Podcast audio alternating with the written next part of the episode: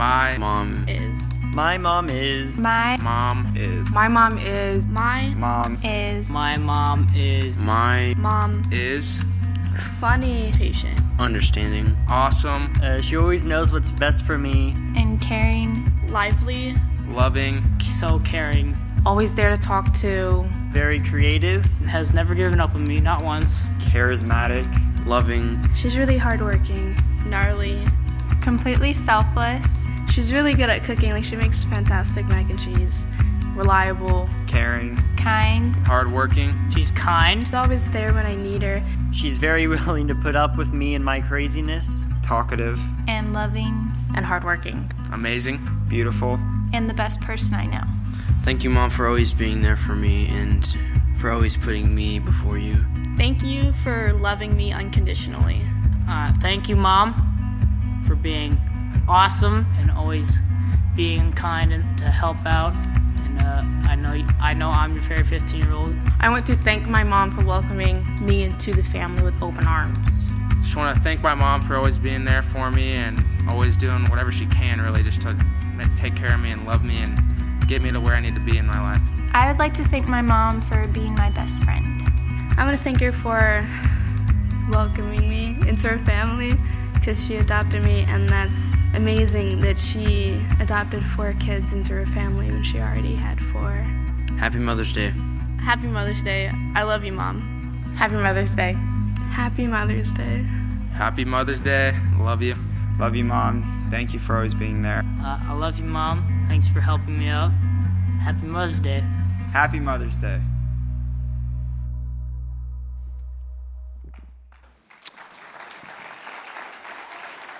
Yeah, there's some nice kids out there, you know, at least once a year.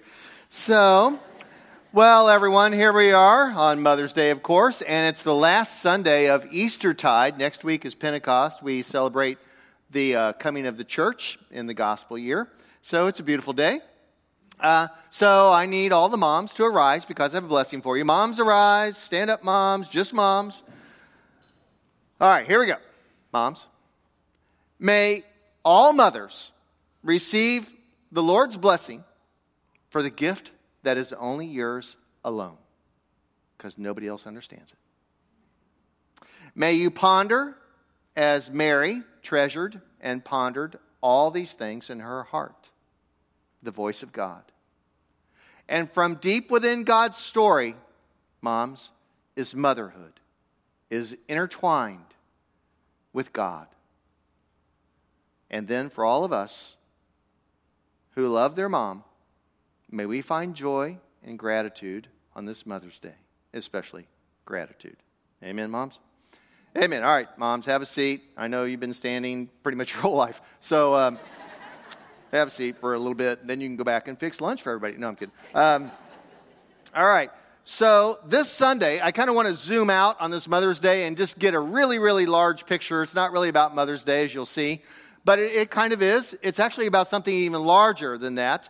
So this Sunday, I feel compelled to zoom out to the thirty thousand foot level and provide us some perspective on children, your children, all children, and especially the church's children, all right?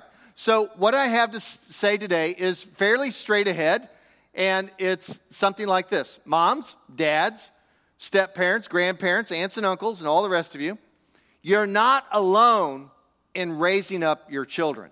You're not alone in parenting and influencing your children. You're not alone. You, it's not a task for you alone. Our families are not isolated islands dotted across a vast ocean of life. Even though society and culture and the media may tell you that, you actually are instead, you and your family are interconnected and interdependent upon the church. The church. In a single word, the church is wrapped up in a single word called covenant. Covenant is the operative word of what it means to be wrapped up in God, as a parent, as a family. This is what's binding us together. Covenant means that in the church, you are reliant upon one another. That's why we have covenanted together as a church. And the full force of the Holy Spirit of God is calling the shots in this covenant community, okay? And that's why we baptize our infants. When you're here for an infant baptism, and Pastor Garrett and Pastor Marta and myself, we when we get around to actually baptizing the child, we say these words. Emma, Liam, whatever your kids, Emma and Liam actually are the most popular names right now for naming your baby, so I didn't want to put that in there. Emma and Liam, I thought they were popular like twenty years ago, but that's okay. That's, I'm sure it's fresh for you. So we just say, Emma, child of the covenant, child of the covenant, I baptize you in the name of the Father and the Son and the Holy Spirit. Those are the words we say. We call the child a child of the covenant. Covenant, you know, it's that... Um, It's kind of a, it's an old-fashioned-y kind of word. It's a little slightly dusty as a theological word, and we don't use it. You know, you might have a covenant with your homeowners association, but you sure don't use really covenants in work very much. You have contracts, you have agreements, you know, and they kind of look like a covenant a little bit, but covenant is actually something really old, and it comes out of the Bible. And so um, covenant is so powerful. We may say it is like the glue of God, that the tie that binds us. It's what makes us into a people, all right? So if covenant's so important, just what is it? It's this ancient idea, and like I said, it comes out of the Bible, and covenant is this agreement then between God and people. And the difference between a covenant and a contract is that a covenant can be one-sided. It can be unilateral. God makes a covenant with us, but we may not even acknowledge or agree with it, okay? Not in a contract. You have to have both parties agreeing, otherwise it's null and void, right? So that's one of the differences in a covenant. It can be unilateral, just coming from one side. That's one of the big deals. And covenant, then, is a promise of God. I promise, says God. To this very day, to this very moment, God has bound all people into the earth. And he says to everyone on the earth, I promise. Now, the very first covenant we run into in the Bible is between God and Adam and Eve, right? And God says to the Adam and Eve, he says, God blessed them and said to them, be fruitful and multiply and fill the earth and subdue it and have dominion over the fish of the sea and over the birds of the air and over every living thing that moves upon the earth. You hear the unilateral? It's one-sided. God is telling them what the agreement's going to be. I'm telling you, Adam and Eve, what your job is. This is the contract. It's actually a covenant that I'm making with you. This is your responsibility. This is your call. I promise, God says, I will uphold my end. Let's see how you do. Now, notice Adam doesn't get to put in his two cents at this point. The covenant's this one-way thing. God begets us. It's just like being a parent. Your kid didn't sit around as some little zygote saying like, I don't know if I want to enter the world or not. Right? They're just like, out they come and like, well, here I am. Okay. Unilateral. They didn't get to choose. That was covenant number one, the Adam and Eve. The second covenant is what we might as well call the rainbow covenant because it's with Noah. And this one's just slightly different but much the same. Noah, it's after the flood. Noah, I told you to care for the animals, and so now everybody on the earth, as a result of this, will be fruitful and multiply and spread out and cover the earth instead of destruction. Genesis chapter eight. Ah, but I tell you this, I will never again, Noah, and all people of the earth, I will never again curse the ground because of humankind and send a flood. Because we all know, we all know that the inclination of the human heart is evil from its youth. And so it isn't just to destroy all the living things just because of the evil inclinations of the human heart. I promise I'll be there. And that's the rainbow covenant. Good. We didn't get to choose much on that either. Finally comes the covenant, the third covenant, between Abraham, or Abram, as he was originally called, and God. The covenant between Abram and God. Once again, like the other covenants, God binds himself to the people. Abram, I'm going to make you a great nation. Abram, I will bless all nations through you. The entire world's going to be blessed for you. Sounds kind of like the Noah covenant, right? And God says, I promise. So, now just go back for a moment. Because if you're a skeptic here this morning, that's okay. Then you have your yeah buts going on as you hear these sort of ideas of Noah and Adam and Eve and Abram. And you're thinking, these are ancient myths. These are ancient epic tales. And you probably may maybe realize, or you heard in, you know, some Western or world culture, Western civ or world history or whatever, there were other creation myths and other flood myths and epics out there, right? And uh, so let's pay attention just for a moment to those people who are not in the Bible, the other civilizations and so forth, especially around the near, uh, the ancient Near East. Human beings have always had some cosmic, enchanted story of why we're here. There's plenty of them out there. In my library at home, I have lists and lists of ancient myths and epics about how the world began. God, demigods, flood stories, creation stories. And some of these stories sound much like our creation and flood stories in the Bible. And by the way, it always kind of rankles me a little bit when you get off to the university and then you have some, you know, master's student who was raised in some fundamentalist church, and they get there and their eyes get open, and then they finally figure out there's these things called like the Gilgamesh epic, the Gilgamesh epic, or the uh, Atrasis epic, the Atrasis epic. And they're like, did you know that there's that that there was a story just like Noah from another civilization, that the Noah story must just be made up? You ever hear that when you went off to college? Like, well, duh. It's not the only story out there, but this is the way the Bible's version of it's going. Can you get a, a hold of that? All right, fine. We're over that now, right? There's other myths out there, right?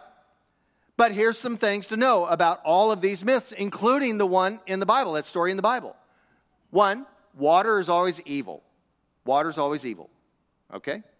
Two, the God is always angry, and he's really ticked off at humanity, which really just shows in the epic story how much humans are really focused on themselves.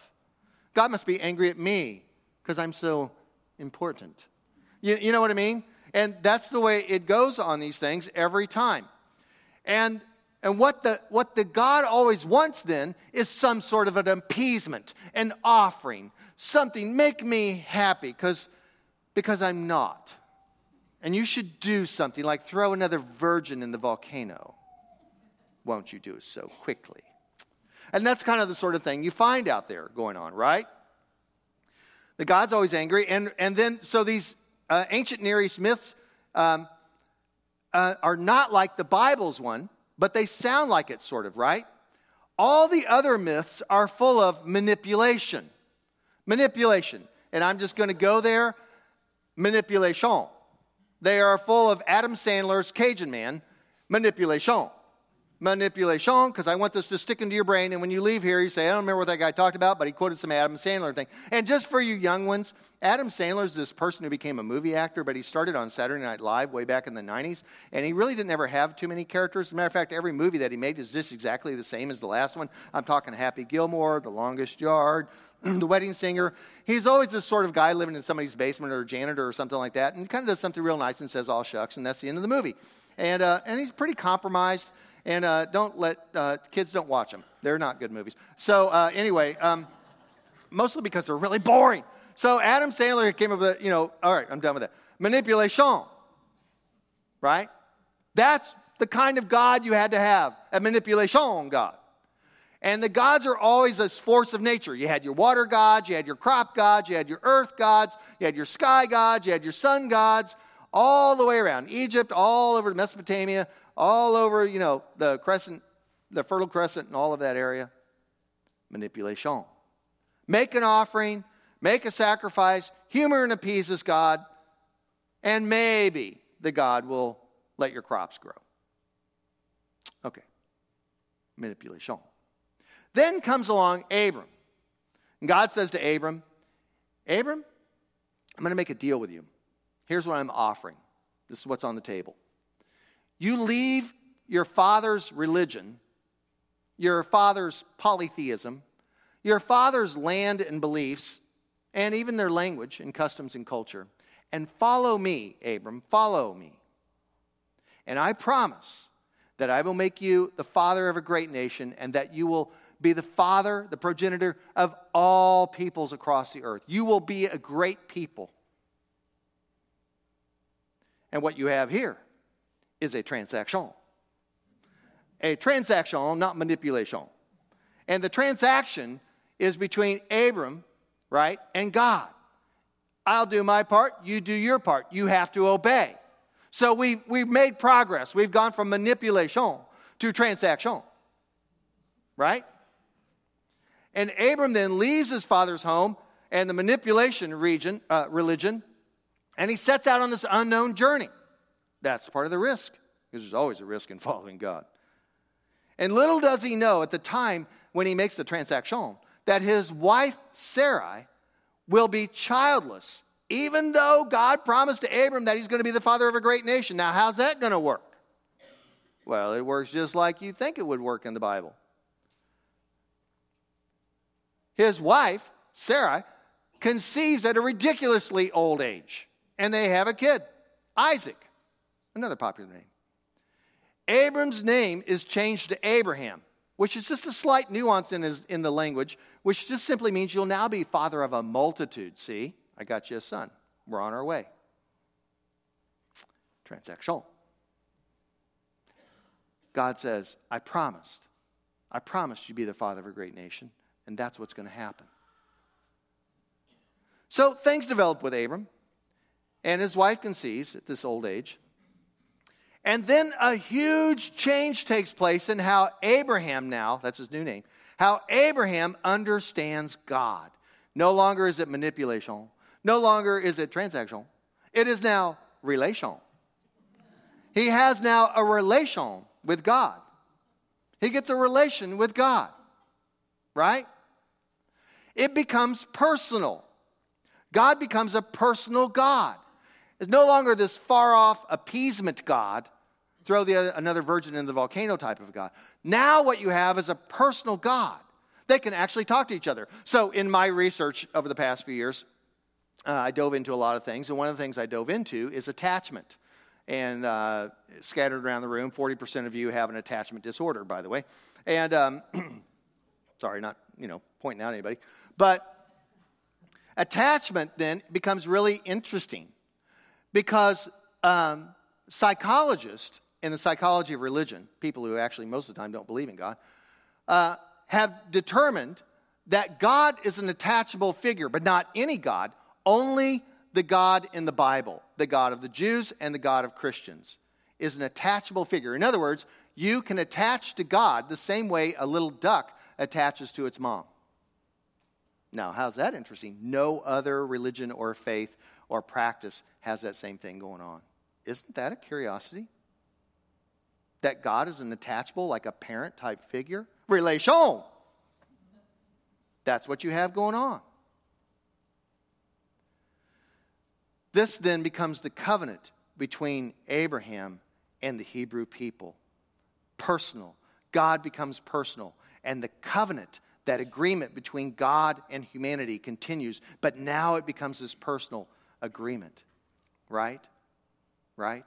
The promise continues on. The Hebrews begin to worship God, not because they need their crops to grow, although that happens every now and then, because they're connected to God. They connect to God for love's sake. The Bible's relational God is what separates the Bible's God from all other gods, faiths, and religions. And the covenant binds God and Abraham and his descendants. I promise. I promise to stick with you through thick and thin, good times and bad times, whether you're obedient, whether you're disobedient, whether either of us are angry at any given time, whether you feel betrayed or whether you feel honored. I promise I'll stick with you. I'm bound to you under the covenant. The covenant with God goes well, more or less, from the time of Abraham, and it goes on to Moses, and then we get to King David around one thousand B C, right? And King David, in the Psalms, those one hundred fifty Psalms right there in the middle of the Bible, he writes some of the most honest and most moving prayers in the that we've that humanity's ever experienced. Some of them, uh, like uh, John Wesley, wanted to throw them out. He wanted to throw out about fifty of them because they were so angry. You know, I'm I'm an angry guy, and, and I'm angry at you, God. And he says, oh, let's just keep everything kind of light and happy, and you know, bunnies and chicks. And it's like, you know what? That's not real living. Real life is full of people being angry at God. You know what the difference is between David and the Bible and the prayers in the Bible? They never sit around and say some atheistic comment like, I don't believe in God. Instead, the Jews are always connected to God. They're bound to them. handcuffed to God. They go to God even when they're angry and disappointed in God. How dare you, God? You've abandoned me, God. Lover and friend have left me, God. Yet will I cling to you, says Job. That's the difference, this relation with God. That's what's going on. That I promise is still there. Now, after David, after King David, after nine sixty-one B C, the Israelites begin to drift away from God. Slowly, they have their ups and downs, mostly downs, and it goes down, down, down, until about the eighth century, and then the sixth century, and they all get led off into captivity, and that's called the exile, and it's bad, and they forget about God, and only few people, Daniel and a few others, actually remember God. And it just goes way on downhill. The relationship covenant, no relation, no manipulation, no transaction. Just nothing. But some people try to remember, like, well, we're in dire straits. The Roman Empire's got their foot on our neck, and we're all, like, you know, being taxed to death. And maybe this God thing's got something to say. And a few people, moral fundamentalists, legalists, come along, and they begin to say, I'll tell you what the problem is, folks. The problem isn't anything to do with the fact that we cannot get our rules going. We got this book with all these laws in it, and if we just do those, then God's going to free us up. Okay? And that's what the Pharisees begin to say. And they are the moral police of Jesus' day, and Jesus has his most, uh, you know, his harshest words for the Pharisees in his day. Because they took the relationship and turned it into a legal contract. They turned it into do's and don'ts. And that's why I go around saying all the time, you know what the enemy of Christianity is? It isn't atheism or anything like that. The enemy of Christianity is moralism. Because you don't need a God to be a moralist. You can be a secular moralist, by the way, if you're just all black and white about everything. Conservative or liberal, by the way. Okay, end the political comment. I'm done. Yeah, so Jesus confronts the Pharisees and their legalism, and Jesus brings the relationship back into the covenant promise. Jesus says God is our Father. Now, when the Pharisees heard that, they said, yes, yes, yes, that's right. He is our great Father from the epic past. And, and Jesus is like, no, no, no. He's my dad. You don't get it. He even begins to call God Abba, which in Aramaic, his old Hebrew dialect, Abba means daddy. At least some scholars think so. And this Abba Father, Jesus says, is like an old woman who turns her house upside down looking for a lost coin that she's dependent upon for her, for her uh, retirement in old age. And you and I, Jesus says, are the lost coins. And Jesus says this Abba Father is like a shepherd who leaves the ninety-nine other sheep in his fold and goes out and looks for the one lost sheep and will keep searching until it finds that one lost sheep, this Abba Father will. And guess what? You and I, we are that one lost sheep. And Abba will wait for his long-lost rebellious child, a disobedient child, a, an evil child, who took his father's inheritance and ran off. And that Abba is waiting for all of his prodigals to come home. And you and I, brothers and sisters, are the lost sons and lost daughters. Lost because we're not home with Abba. This is the God of the I promise covenant, the relationship. Because everyone... Covenant says that even though you and I may fail to uphold our end of the agreement, God always holds up his end of the covenant, even when you don't think he's there. And isn't that the way parenting works? I'll never forget the Oklahoma Federal Building bomber, Timothy McVeigh's father, waiting across the road the day before his son's to be executed. And the reporter asked him, so what do you think of your son? And Timothy McVeigh's father says, he's my son. And that's all he said. You can't lose that. You may disagree with him all day long, but he didn't disown him. He couldn't. He's his son.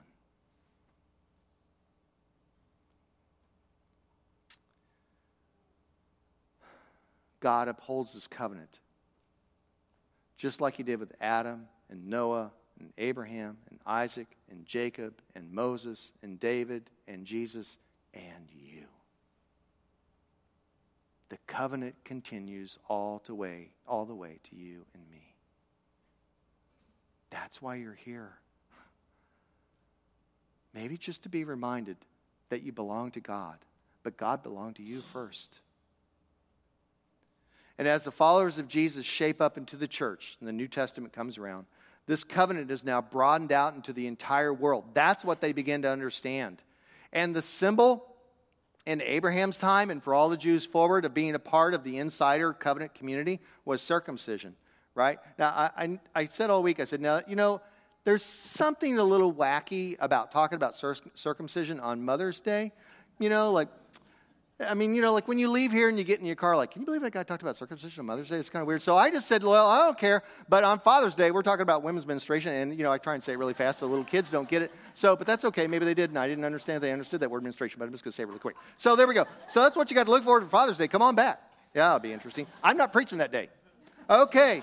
Um, now, so as the church comes about, circumcision's, okay, this is, I said, I tried to avoid it first service. I said, circumcision is not going to make it, but I actually wrote right here in my text, I said, circumcision is not going to cut it anymore. So, um, so uh, for this new family of God in Jesus, that's not going to make it anymore. And so they come up with baptism. And baptism replaces the covenant of circumcision. Why? Because now, once again, like the promise to Adam and Eve and to Noah and to Abram, the covenant is for all people of the earth, and women are a part of the new community, and children are a part of the new community, and everyone's a part of the new community, and the promise has returned back to everyone. I promise. No matter who you are, what your identity is, no matter what you've done wrong, or even what you've done right, I promise. And we all stay connected together. And that's why entire households could be baptized because of the promise. Paul baptizes the entire household of Stephanas, First Corinthians chapter one. Paul baptizes the jailer's entire household, Acts chapter sixteen. Lydia's entire house comes under the covenant. Crispus, the ruler of the synagogue, and his household's baptized, the entire household. And scholars are convinced that household baptism included everyone. Servants, extended family that won't leave, children, and infants. They're all in the covenant community. It did not matter whether or not they decided to join.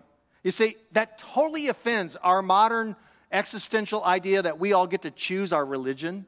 And you can, you know, you know, understand that atheism is actually just a Western invention of the last, like, really since about Nietzsche, really before, maybe back to Francis Bacon. seventeenth, eighteenth century. It's quite a modern thing. It doesn't make any difference if you believe in atheism that there isn't a God or not. Does that make a difference whether there is a God? You know, it's like shutting your eyes. I see no people. There are no people. There's no people ever existed. They're gone. Like, oh, what's that mean? Okay, all right, enough of that. What it means is, is that you're bound to God, right?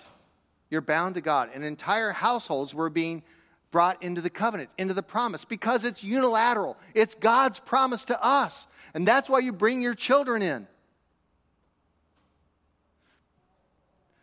So this covenant promise of relationship continues out to every faith community in Jesus Christ. Churches are the new community. Churches are the light on the hill. Churches are the salt in a tasteless world. And when the church is at its best, it's especially salty, with all of our faults and flaws. And that's why moralism is so against the church. It's not because we're all, you know, embracing immoralism. It's just that you and I get the ones get to be the ones who come in. And we're not perfect. And God still says to us, I promise. I promise. All of us with our faults and flaws. All of us are jars of clay carrying about the living water.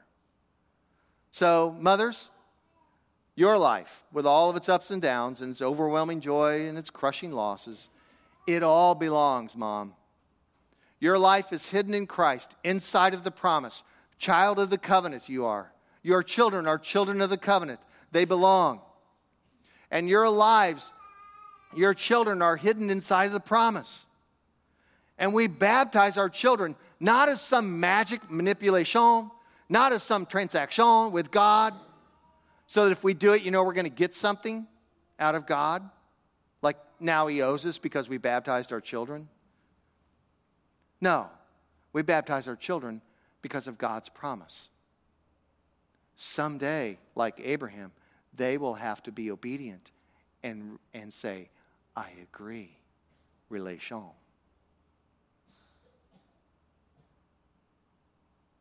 Or they ignore it, and they don't follow the covenant. I promise. We are the body of Christ, everyone. We are the covenant village. We are those people that belong in here. And every faith community is like a village because our society does not have a village. Do you understand it? This is one of the breakdowns in affluent Western society. We don't have a village space, you know. Um, we, we have what sociologists call first space. In other words, we have airports and highways and grocery stores and even Starbucks and all of that. They're like these kind of generic utilitarian spaces. You go there for one thing usually, and you don't really talk to anybody else. And then you have your living room, which what sociologists call third space, which is your private space. What's society missing? The middle ground. Where's the village? We don't have it. In the old days, people depended upon a village. That's how justice happened. That's how people cared for each other. That's where people, you know, took care of each other. And we're missing it. And the church fills that void of the village because we're a covenant community. And that's why we'll let anybody in here, as the rest of the community accuses us of, as Lakeland Community Church.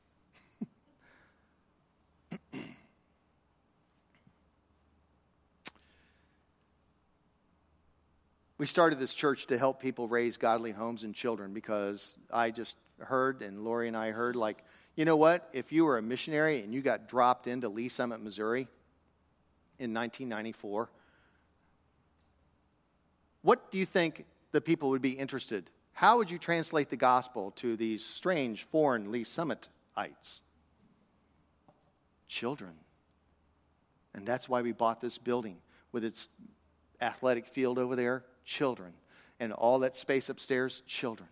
We have an elevator out there that was not on, not, the city didn't require us to have an elevator. We chose to include that elevator. You know why we chose to put that elevator in out there? And it was outrageously expensive, by the way. We put it in here because a family had a kid that was in a wheelchair. That's why that elevator's there. One child. That's why your people, your friends and neighbors and uh, fellow church people, your brothers and sisters in Christ are over there serving your children right now because they're bound to you. Next Sunday, some new folk are going to come in. Silly new folk. They're going to come in and they're going to take vows about being like members, wink, wink, of Lakeland. And little do they know what they're getting into. Like membership, you know, like it has its privileges or something. Like, I don't think so. What it means is we're bound together as the village. What it means is that you will now be in the nursery sometime, maybe. Oh, yeah, and we're going to ask you for our money, a ton of money, so we can go do things like Haiti and Jamaica and uh, cure women in Liberia and go to China. You know what I mean? And then you're going to get into a small group and carry each other. That's what it means. They don't know what they're getting into. Let's all applaud them next week. That'll be a blast. Okay. And see what they think of that after we get them into here, right? We're going to be people who stick it out through thick and thin. We'll share everything we have, time, talents, and treasures. And in the end, we'll all do something bigger than each of us individually could ever do alone. I promise. So moms, you may ponder this promise in your heart and treasure all that you've experienced in this life with your kids. From your child's first cry through ups and downs and graduation and marriage and their children. And moms, through it all, you're going to say to your child, I promise. You're bound to your children. You can do no other. You won't agree with them. But you say, I promise. Just like Abba has always said to you, I promise. This is covenant. We've been talking about the covenant symbol of baptism, and so that's our one symbol, our one sacrament in baptism, with baptizing our children and as well as adults. And now we come to the other symbol of baptism, and that's the Lord's uh, table, the Lord's Supper. So if the servers want to come forward, that'd be good. And so we come to these two sacraments. Understand that both sacraments are about belonging, right? They're about belonging. And that's why on the night when Jesus was betrayed, he, he took a loaf of bread. He took like food, right? Something very real. And when he had given thanks, he broke it and he said, this is my body, that's for you. That's how much this God's going to give himself to you.